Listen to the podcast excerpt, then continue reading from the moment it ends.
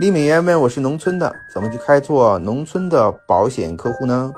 农村的市场和城市的市场会有很大的不同。农村呢，亲情会比较浓，啊，走街串户，要了解他们的需求，要多做炕头会，要经常跟他们谈天说地，聊一些他们不知道的，啊，做一个广播站，啊，把一些外面的情况。”外面的世界发生的一些事情呢，多跟他们聊一聊，和他们切身利益相关的一些事情多聊聊。比如说，要熟练的掌握，呃，这个合作医疗的报销方法呀，赔付比例呀，要了解农村的养老保险是怎么上啊，怎么领，